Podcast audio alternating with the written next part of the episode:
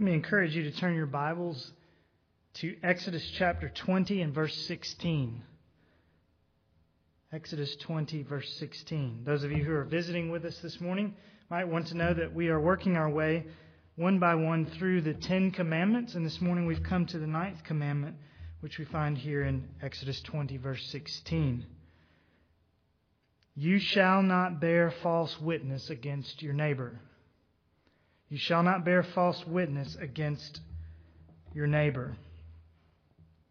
Now, the ninth commandment begins with a simple clause You shall not bear false witness. And let's just stop there.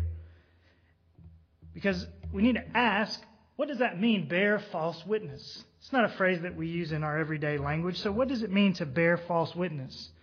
Well, it sounds like courtroom language, doesn't it? It sounds like something that you might be told as you climbed up into the witness stand in a court of law. You shall give honest testimony before this court. You shall not bear false witness. We all understand what that means. A witness is someone who is to give testimony to the truth, and therefore a false witness is someone who knows the truth and who chooses not to tell the truth. So Exodus 20, verse 16, is courtroom language. This commandment is concerned with telling the truth. So if you were teaching this to a child and you wanted to boil it down for them, they might not understand the phrase bear false witness, at least at a young age. You might just tell them the ninth commandment is about truth. Do not tell lies, is God's will for us in the ninth commandment. It's courtroom language. Now, the courtroom isn't the only place or even the main place where you and I might be tempted to bear false witness, but it is a helpful place to begin our examination of the ninth commandment. When a person is called to give testimony in a court of law, what oath is he asked to swear? He's asked to tell the truth, the whole truth, and nothing but the truth, isn't he? The truth, the whole truth, and nothing but the truth. Now, that's not a direct quote from the Bible, but I believe it is an excellent summary of what it means to be completely honest. And isn't that the intent of the ninth commandment? That we not just tell the truth when our left hand is on the Bible and our lips are under oath, but that we be completely honest in all of our dealings? I think so. I think that's God's will for us in the ninth commandment. Because as I thought about the ninth commandment this week, and I thought about what it meant to tell the truth, and then I thought about all the various ways that we might fail to tell the truth, it seemed to me that all the examples I thought of fell under one of those three categories either truth, whole truth, or nothing but the truth. And so I think our founding fathers got it right. If we are going to be completely honest, then we must tell the truth, the whole truth, and nothing but the truth. And so I want us to think about the ninth commandment this morning and preach from Exodus 20:16, but I want us to think about the ninth commandment, and I want us to think about truthfulness under those three headings: truth, whole truth, and nothing but the truth. So, first, the truth. Most obviously, the ninth commandment does teach us to tell the truth. And telling the truth most obviously means that we do not lie. We do not lie. That's the most clear thing we could say from Exodus 20:16. You shall not lie. But before you breathe a sigh of relief, before you begin to think to yourself, as many of us do, well, I'm not a liar. You know, I hear people say this. I hear Christians say this. And I've said it. Someone tells a lie to us, and we know that they're telling us a lie, and we report this to our friends, and we say, I can't believe she lied like that. I would never do that. So many of us don't think of ourselves as liars. And so we might not think of ourselves as needing to hear what the ninth commandment says. But before we chalk one point up in our favor, thinking how good we are at telling the truth. Listen to Psalm 116, verse 11. Psalm 116, verse 11 says, All men are liars. Blanket statement. All men are liars. So you may not think of yourself as a liar, but according to the psalmist, all of us are. The question is, why do so many of us not see ourselves the way the Bible clearly portrays us. Why don't we see ourselves as liars when the Bible says that we are? I think the disconnect comes from the fact that many of us are so good at lying and so frequent at lying that we can lie and hardly even realize that we're doing it. We can lie and hardly even realize we're doing it. White lies, we call them. How tall are you? I'm about six one. I'm sorry I didn't call you back. I just got your message. If any of you have said that this week. So, can I speak to Toby, please? Um, she's not here. Who is it? Oh, you don't want to tell. She's not here. You ever do that? It's lying. It's lying. Were you wearing your seatbelt? Yes, officer. Had it on the whole time. All of us lie a lot more than we think. We're more proficient at it than we realize. And if we're going to start to fight against the sin of dishonesty, we need to start right there at the basic bottom line, simple thing. Don't tell flat out lies.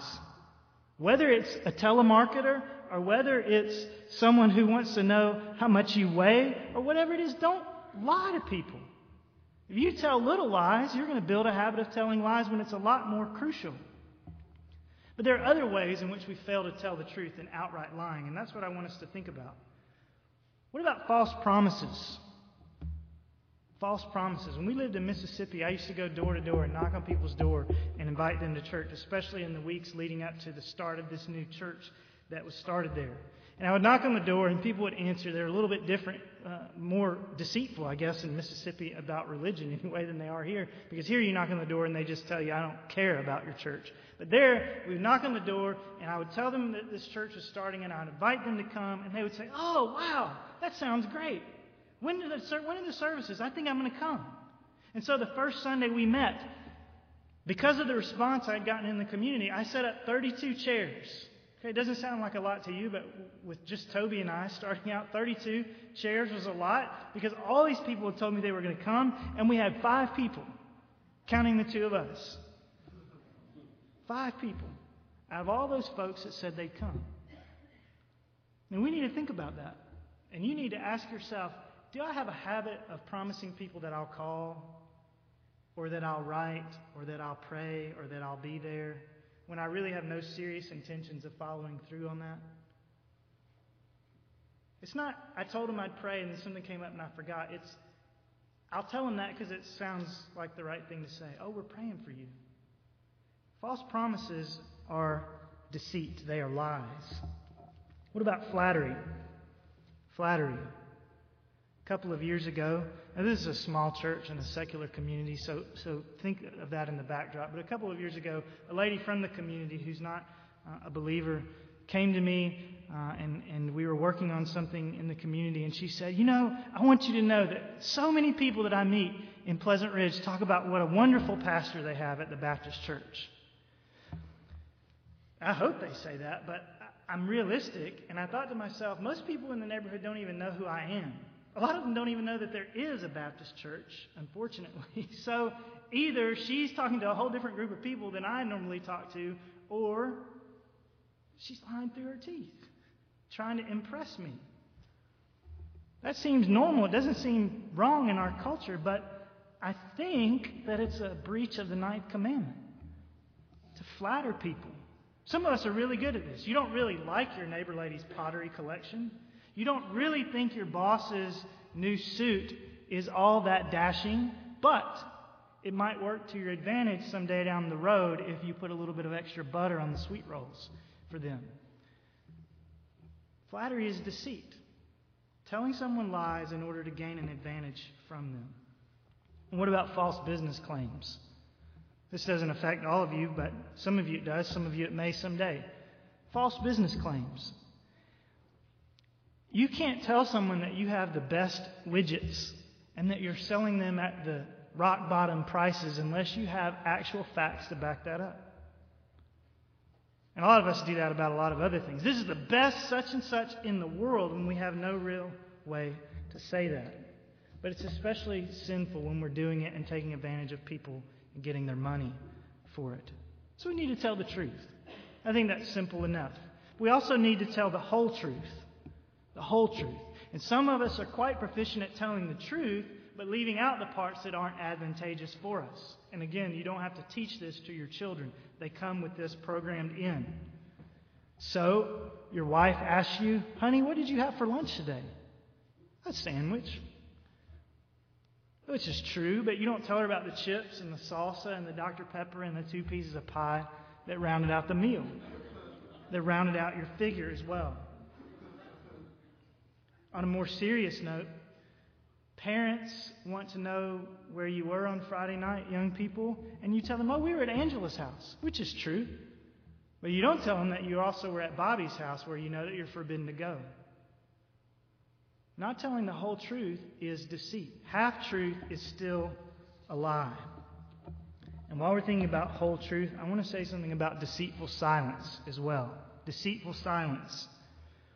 I was in a meeting not too long ago where an exchange of money was being discussed.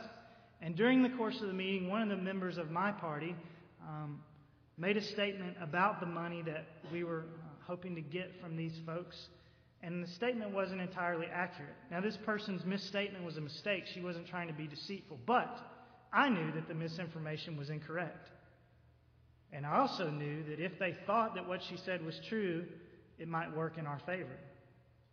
So then I was in a little bit of a jam because I wasn't the one who'd misspoken, but I was the one who knew the truth, and I was the one who had a chance either to speak up and tell the whole truth or to keep silent and be deceitful by doing so. Some of you may be in similar situations. Some of you may be in business deals where misinformation is given that might work to your advantage. For some of you, it might be when the waitress gives you too much change back. Or it might be for you when you're in a conversation with someone where someone's name is being dragged through the mud by all sorts of shaky or false, unfounded accusations. In all those situations, you have a choice. You can either open your mouth and tell the whole truth, or you can remain silent. And in remaining silent, you can live with a guilty conscience, knowing that you, by your silence, were a deceiver. So we need to tell the truth. We need to tell the whole truth and not leave things unsaid that are important. Thirdly, we need to tell nothing but the truth. Some of us sometimes may not be able to be pinned down for an actual lie, but we can be deceitful and hurtful nonetheless, even though we're not technically lying. One way, maybe the most popular way, that we fail to tell nothing but the truth is when we pass along unfounded speculations about other people. There's a good old fashioned church kind of word for that gossip. Gossip passing along unfounded accusations or speculations about other people's lives and their problems. And just because Fanny called you on the phone and said that she heard that Thelma and Ralph were having marital problems doesn't mean that it's true. Doesn't mean that it's true. And even if it is true, that's not something that you should be passing along, is it? But we're mainly thinking about untruth here. If we're going to be people who tell nothing but the truth, then we're going to have to clip down our grapevines. Stop listening to things through the grapevine and stop passing things along through the grapevine. We're going to have to keep our lips from idle chatter, as Paul tells us to do. Solomon goes so far as to say that we should not even associate with a gossip. That's Proverbs 20:19. Some of you should write that down because some of you are in the in the phone call chain. Maybe by your choice, maybe not by your choice. But if you're in, I don't mean the prayer chain, I just mean the, the chain of people who are calling and saying, you know, a lot of people are saying, or I heard that. If you're in that chain, whether it's at your job or whether it's on the phone with church people or whoever it is, you need to write down Proverbs 2019 somewhere right by your phone. Because it says, do not associate with a gossip. That means if someone is known to gossip and you have caller ID, just don't pick up the phone. Or if you don't have caller ID and you pick up the phone and they start to tell you some juicy story and they begin with, a lot of people are saying, or I heard that, or so and so said that, you just say, hey, the Bible says don't associate with a gossip. Bye. Now, you might do it a little bit more gently, but I'm serious, and Solomon is serious. Passing along unfounded information about people is gossip. It's a breach of the ninth commandment. God hates it. And as we're going to see in a few moments, it can ruin people's lives. It can ruin people's lives. So I wonder if you have the strength to put up your hand, to refuse to listen, to not associate with a gossip. Also, thinking about telling nothing but the truth, what about exaggeration? Some of us are good at this as well, especially if you grew up like I did in the South. It's, it's just kind of a, an art form. But it's, it's sinful. Somebody walks out of church, man, he preached until 1 o'clock. Well, that's not true, but it's an exaggeration. Or, she never has anything nice to say. He's always late. I've been waiting here half an hour. Find yourself exaggerating in those kinds of ways? Making blanket statements or just blowing things out of proportion? All of us do it. Some of us do it more than others, some of us do it better than others. But when we do so, what we're really doing is failing to tell nothing but the truth. We're adding things to the truth. Why do we do it? Sometimes it'd be cute, but a lot of times we exaggerate so that we can put others down and we can take out our frustration on them, don't we? If you find yourself exaggerating, you just ask yourself, why did I do that? And I bet most of the time it's either so that you can put someone down or so that you can vent frustration towards them or about them. Furthermore, the person who tells tall tales in small, seemingly insignificant things will eventually find himself doing so in things that are much more consequential. So that Jesus says in Luke 16, He who is unrighteous in a very little thing is unrighteous also in much. If you can't be trusted to tell the truth about how long something was, or how big something was, or how many times somebody did X, Y, or Z, then you can't be trusted to tell someone something that's really important, that might be life or death, or that might be uh, in the realm of gossip or something else. He who's unrighteous in a very little thing is also unrighteous in much. Finally, thinking about telling nothing but the truth, let me say that there's a way that you can technically tell the truth and still be deceitful in doing it. You know the scenario. Little Johnny's mom calls you and says, Hey, we're having a birthday party two Saturdays from today for little Johnny. And you don't have any interest in going to the birthday party. But you can't say to her, Hey, I don't care about the party. I don't want to come. I've got better and more fun things to do. But you also feel guilty to tell an outright lie. You can't just say, well, we can't come because we've got to do X, Y, or Z. You don't want to do that. Some of you don't want to do that anyway. So what if some of us do? I've done this before. You, before you call her back, you call the hairdresser and you make an appointment for the exact same day and time that the party's happening so that you can call her back now and tell her the truth. I can't come. I have a hair appointment but really be deceitful in doing it. And so you say to her, Well, I'm really sorry I can't come to the party, which is not true. I'd love to have been there, but I've got a hair appointment just that time. Bad luck. Tell Johnny I said happy birthday, though. Truth that is deceitful. That's not telling nothing but the truth. Think about those things. As you do, I realize that, that some of the examples that we've thought about this morning have been somewhat comical, and in one sense, they should be. Because we get the joke because we've been there and done that, right? That's why some of these things make us laugh, because we've done them. All of us are deceivers, and when someone shows us our folly up on a screen, we see how ridiculous we look. But I want you to hear this well.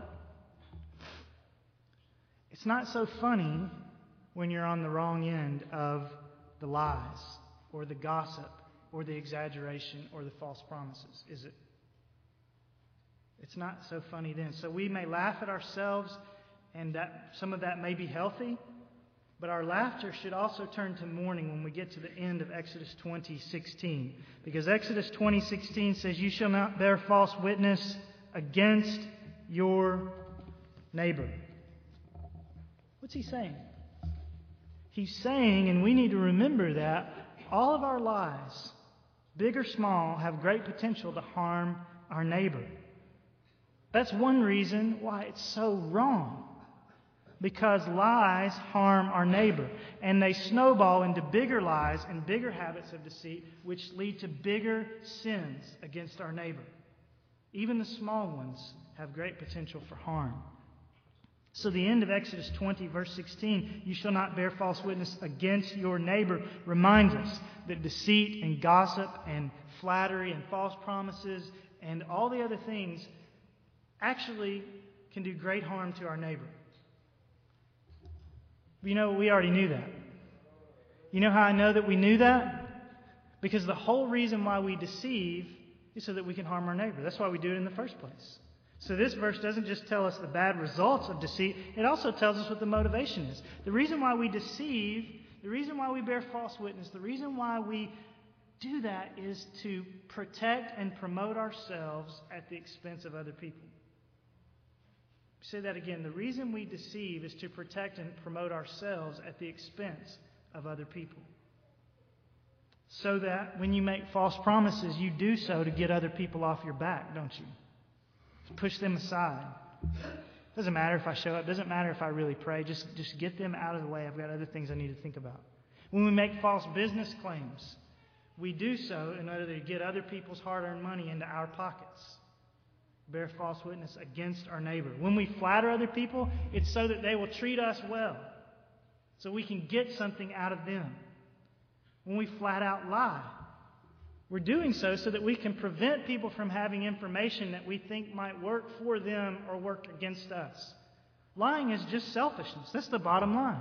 It's me first and others far down the list. We bear false witness against our neighbors. You need to remember that the next time you're tempted to lie, whatever it is, whether it's you think it's a little white lie or whether it's a great big whopper.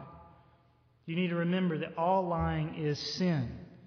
And it's sin, not least of all, because it's a selfish act meant only to promote yourself at the expense of other people.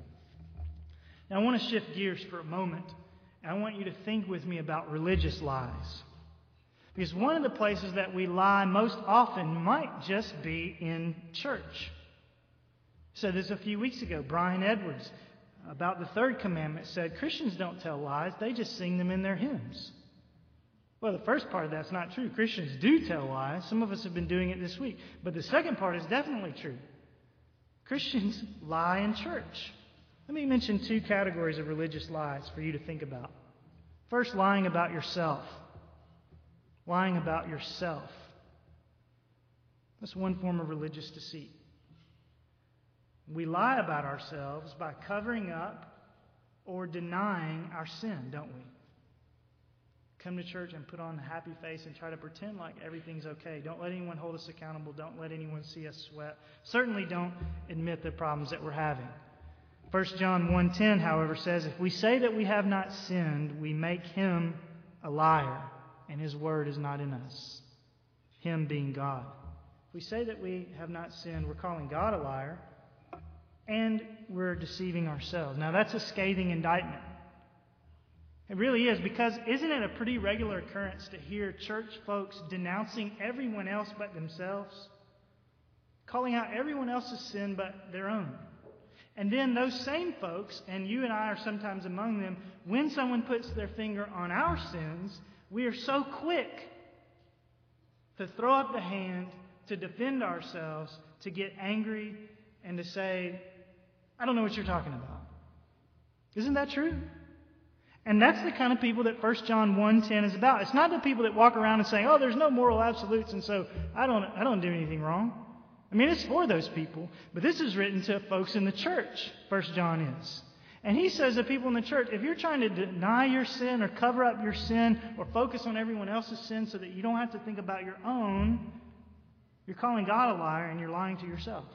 Now, none of us would come out and say, or very few of us, I hope none of us would say, I don't sin know what you're talking about sin. I don't sin. But we do say that through our self righteous attitudes, don't we?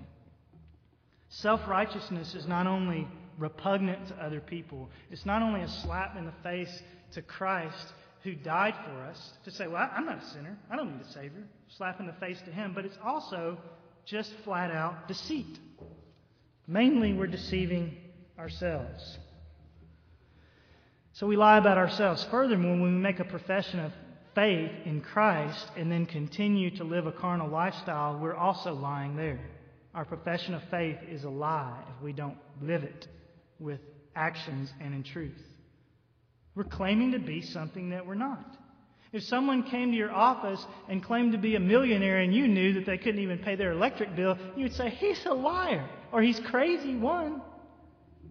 But how is it that people can walk into offices and schools all over the place and claim to be Christians when everybody can tell by the way they live? It's not true. It's not true. And they say it's either they're liars or Christianity is bogus or they're crazy. They work with me and they, they do an okay job, so I guess they're not crazy. So they're either lying or this Christianity stuff is bunk. Now, Christians aren't perfect. But we are, by God's grace, supposed to be growing more like Christ. And if we're not, then there's something hypocritical going on in our profession of faith in Christ. Listen again to the Apostle John on this issue. 1 John 1 6. If we say that we have fellowship with him and yet walk in the darkness, we lie and do not practice the truth. 1 John 2 4. The one who says, I have come to know him, and does not keep his commandments is a liar, and the truth is not in him. 1 John 4 20. If someone says, I love God, and hates his brother, he is a liar. See what John is saying three different times? In all three of those verses, he says that there's a divide between what we say and what we actually do. We say that we've come to know God, but we still walk in the darkness. Baloney. We say that we love God and we hate our brothers. Not true. We say that we have come to know Him, and yet we don't keep His commandments. We're lying. In all three cases, we say one thing and we do another, and we're liars. And some of us are. Some of us are better liars than others, but some of us aren't very good at this. Some of us can walk around and people around us know that we're not walking like a Christian. And we can try to convince them that we are by all of our words, but it's no more convincing than if you went to work tomorrow in a Cincinnati Bengals uniform and said, Yeah, it was a really tough game last night. We pulled it out at the end. They're going to look at you and go, What are you talking about? You don't play for the Bengals. Yeah, look, look at that uniform they would be probably more likely to believe that than that God actually changes people or that we actually belong to Him based on the way some professing believers live. The proof is in the pudding. And when it comes to verbal professions of faith, they're important, but very often talk is cheap. Let us not love, and, and if I can add to what John says, paraphrasing, let us not live with words and tongue only, but with actions and in truth. Let us not lie about ourselves by calling ourselves something that we're not. Now, another way we rely, lie religiously is to lie about God. So when we say one thing and live another, we're lying about ourselves with our words. But when we say one thing and live another, we're lying about God with our actions. Think it out. If we claim to be followers of Jesus, some people will believe us, won't they? Well, he's a Christian. He's a follower of Jesus. He said that he is, and so I'm going to take him at his word. He's a follower of Jesus. And so, for those people who actually believe our profession of faith and take us at our word, and then see us turn around and continue to live like carnal pagans, those people will be very confused, won't they? They will start to wonder what Christianity and Christ are really all about. And we will give them a very distorted and untrue picture of Christianity and of Christ when we say one thing and live another. Now, we might go so far as to say that all sin by professing believers is, in a sense, lying about God and lying about His people, lying about what they're really like. Let me just give you a sample of that from the book of James, chapter 3, verse 14. James says, If you have bitter jealousy and selfish ambition in your heart, do not be arrogant and so lie against the truth. If you have bitter jealousy and selfish ambition in your heart, do not be arrogant and so lie against the truth. What is James getting at? How is arrogance and selfish ambition deceitful? Well, here's what he's saying. When a Christian is jealous, when a Christian is selfish, his actions are a living lie about the truth of God. They give a false witness about what God is like. If those who are supposed to be the children of God don't look like God very much or very often, then they're living a lie that deceives everyone in their wake about what God and his people are really like. James says that about jealousy and selfish ambition. I think it can be said of all of our sins. When we sin as believers, we are deceiving people about God. That puts a new level of seriousness on all sins, not just lying, but especially lying. Think about it. When a believer is known by his coworkers or his classmates as a deceiver, or when a believer is caught in a lie, what impression does that give of Christ and of Christianity? I'll tell you what it does. It makes it very difficult for unbelievers to trust in, to believe in, to understand a Jesus who says that he is the truth. John 14, 6. How can this Jesus who claims to be the truth have followers who are so deceitful? It's amazing. You hear all the time about uh, preachers, especially, getting caught up in deceiving, and sometimes it's deceiving about their sexual life, sometimes it's deceiving about money, but whatever it is, no wonder so many people look at us and laugh because they are Christians, not just pastors, but Christians all over the place who don't live very much like Jesus, who is the truth. Talk about being a false witness against your neighbor. The worst thing that you can do for your neighbor is show him a religious lie with your lifestyle and drive him away from this Christ instead of drawing him to him. So let's resolve by God's grace not to live a lie about our God and about His Son. Now, what does God think about our lies? What does God think about this? Let me give you a few verses that describe heaven's vantage point on our deception. First is 1 Timothy 1 9 through 11. I won't read all the verses, but if you read those verses, you find Paul making a list of sins that are contrary to the gospel, he says.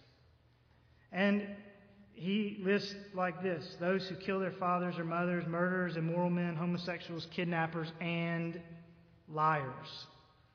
See that? Those who kill their father and mother are on the same plane with those who lie, in the same list. Those who kidnap children are in the same list with those who deceive. That's important. We think of lying as a small thing, sometimes a necessary thing, at least a normal thing. It's in the same list. So, if you've been following the case of Madeleine McCann, who went missing five months ago in Portugal, you realize, based on this verse, that in God's sight, the newspaper reporters who are smearing all sorts of unfounded accusations against her parents are just as guilty as those who kidnapped her. Because kidnappers and liars are in the same list of people who live contrary to the gospel. What does God say about those who lie about Him?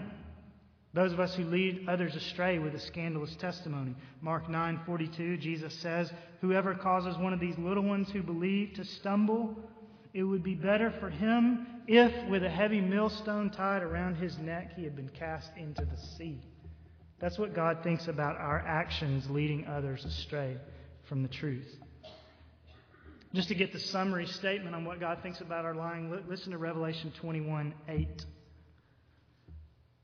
For the cowardly and unbelieving and abominable and murderers and immoral persons and sorcerers and idolaters and all liars, their part will be in the lake that burns with fire and brimstone, which is the second death. The cowardly and unbelieving and abominable and murderers and immoral persons and sorcerers and idolaters and all liars, their part will be in the lake that burns with fire and brimstone, which is the second death. So I ask you, is lying to your wife, is lying to your husband, is lying to your kids, is lying to your boss, is lying to the IRS really such a small thing? Seen through human eyes, maybe it is. But if we could see our deception, our gossip, our false promises from the vantage point of heaven, we would think again. We would not be so lighthearted about our sin. Liars will have their part in the lake of fire. So, is that it? Is that the end of the sermon? Is there any hope? Of course, there is. And to show you that there's hope, I want you to turn out of Exodus 20 now to Mark chapter 14. Mark chapter 14. This chapter, you can read it all later if you like, is the account of the Last Supper of Jesus and the arrest of Jesus and the trial of Jesus. And at the Last Supper, verse 30, Peter, in all his arrogance, proclaimed, Everybody else is going to leave you, but I won't. I will stand strong. I will be faithful. I'm a real follower, Jesus. And Jesus replied there in verse 30 Truly I say to you that this very night, before the rooster crows twice, you yourself will deny me three times. And before the night and before the chapter are finished, Peter did so. You can read about it in verses 66 through 72. In fact, let me read those verses to you. As Peter was below in the courtyard, one of the servant girls of the high priest came, and seeing Peter warming himself, she looked at him and said, You also were with Jesus, the Nazarene. But he denied it, saying, I neither know nor understand what you're talking about. And he went out onto the porch, and a rooster crowed. The servant girl saw him and began once more to say to the bystanders, This is one of them. But again he denied it. And after a little while, the bystanders were again saying to Peter, Surely you are one of them, for you are a Galilean too. But he began to curse and swear, I do not know this man you are talking about. Immediately a rooster crowed a second time, and Peter remembered how Jesus had made the remark to him, Before a rooster crows twice, you will deny me three times. And he began to weep. Peter flat out lied about the Lord Jesus. Peter bore false witness about the most important life and death matter in this world. The most important question in this world is Do you belong to Jesus? Are you one of them? Do you love him? And Peter, three times, lied through his teeth. At the most crucial point in human history, the, the pivot point of all human history, Peter has a chance to stand for the truth, and he lies three times. Was that the end for Peter? Seems like it would be, but the answer is no. Peter was restored, Peter was forgiven. Peter went on to a place of usefulness and honor in God's kingdom. You can read all about that in the last chapter or two of the book of John. Peter's lies weren't the end of his story, and your lies and my lies don't have to be the end of ours either. Peter was forgiven and Peter was restored. Now, let me ask you what gives? It seems like I've shifted into a whole other sermon. Because God says in Revelation 21 8 that cowards and all liars will have their place in the lake of fire. And then he turns around and restores Peter, who is the most notorious of cowards and the most infamous of liars. What gives? How can God say, liars, go to the lake of fire and then forgive a liar? The liar, Peter. Well, because in between Peter's lies in Mark 14 and Peter's restoration in the end of the book of John, something very important happened, and you know what it is. After Mark 14, the Son of God was led out of that little courtyard where Peter had denied him three times, and they prodded him out of the city carrying his own cross and took him to a trash heap outside of Jerusalem, and there they crucified him. And as he breathed his last, he cried, It is finished. The Greek word is tetelestai, which can mean it is finished, but also can mean paid in full. Paid in full. What was paid in full? Well, the punishment required for the cowardly and unbelieving and abominable and murderers and immoral persons and sorcerers and idolaters and all liars, including Peter and including you and including me, paid in full, Jesus said. That's why Peter could be restored, and that's why we can as well. So let me ask you if you've been lying. Let me ask you if you've been living a lie. Some of you perhaps have. Some of you have been rebelling God in an area completely different, but you know that you're sinning against God. I know that I haven't been who I should be. Not this day, not this week, not ever for one second in 30 years of life have I been the person that God calls me to be. And the Bible says about people like me that we deserve to have our place in the lake of fire. But thank God that the Bible also says it is finished. Thank God that the Bible also says paid in full. God's wrath that we deserve has been absorbed completely in Christ for all who believe. So let me just close by asking if you'd believe today. Some of you believe and you just need to remember and refresh yourself and continue to believe. And some of you need to believe today for the first time. Stop living a lie and really come to Christ today. Turn from your sins, whether they be lies or others, and embrace Christ. And if you would, you would find that in your heart He hands you a, a receipt stamp paid in full. You would find that you'd be restored like Peter was, that you'd be forgiven like Peter was, that you'd be brought to a place of usefulness in God's kingdom like Peter was. So, would you accept the paid in full that Jesus offers today?